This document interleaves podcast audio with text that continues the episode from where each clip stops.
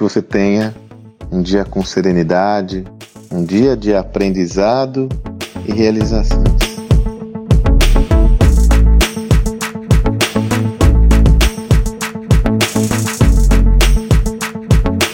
Ao longo dos últimos tempos eu tenho estado muito sensível a alguns comportamentos que algumas marcas e empresas têm com pessoas muito próximas a mim.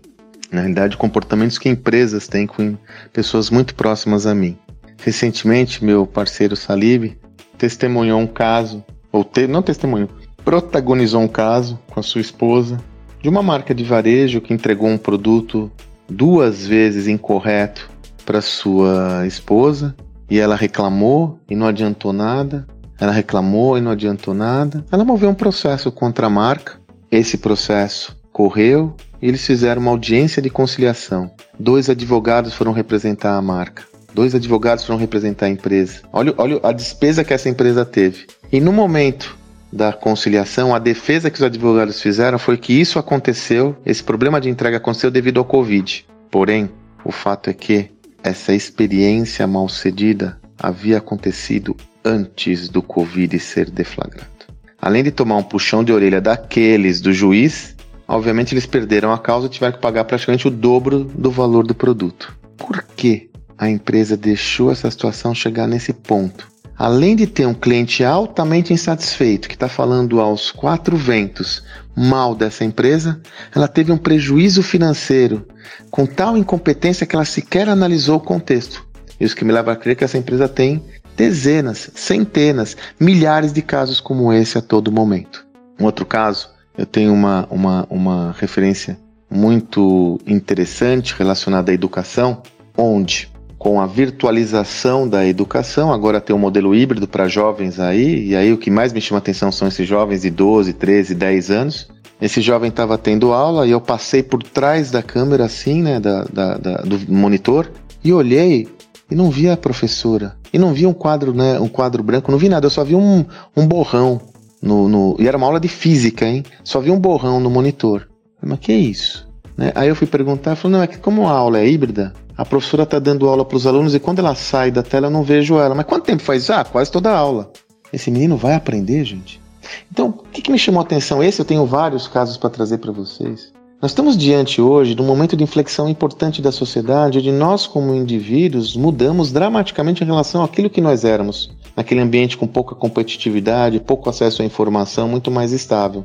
Dessa forma acontecem comportamentos bizarros, como só esses dois que eu comentei, e nós normatizamos isso entendendo que isso é normal. Não, nós temos que questionar esse tipo de relação de uma forma propositiva, construtiva. E aí eu tive dois insights para compartilhar com você hoje aqui no meu áudio. O primeiro é como indivíduo e cidadão, nós temos que ter uma voz ativa para mudar esse contexto. Porque se nós não nos posicionarmos, nada muda. Então eu tenho que ir lá na escola conversar com os educadores e procurar ajudar no processo de mudanças. Eu tenho que ir lá com a empresa e me posicionar adequadamente para que eu possa é, mostrar minha insatisfação. Agora, meu foco maior é outro. É em que medida nós, como empresários, empresárias, empreendedores, empreendedoras, trabalhadores, colaboradores, enfim, em que medida nós, quando estamos no papel de representar uma empresa, não estamos repetindo o mesmo erro? Porque nós normatizamos isso. Então o cliente, é o cliente, ah, põe aí no pau. Em que medida nós não estamos com um mindset que normatiza o bizarro? Qual que é o problema, gente? Vai chegar uma empresa que vai entender isso adequadamente e vai entregar um valor melhor para o seu cliente, ele vai mandar uma banana para você e nunca mais vai conversar com você. Então, nós também no papel de representantes de empresas, temos que ser muito ciosos, entender que o mundo mudou, muito inquietos, desculpe, entender que o mundo mudou e desenvolver novos padrões de comportamentos mais alinhados com esse novo mundo, respeitando a todos os agentes, mostrando que é absolutamente compatível ter uma orientação ao cliente e uma operação rentável. No passado foi cunhada essa bizarrice que não. O cliente tem que ficar do outro lado, eu tenho que detoná-lo. Não, isso não é virtuoso. Comportamento como esse não corrobora para a sustentabilidade do seu negócio. Então, um alerta: se você fica inquieto, desconfortável, incomodado ou incomodada no papel de cliente com algumas operações que são impostas a você, dá uma olhada como você está agindo como organização e veja se não está repetindo o mesmo erro.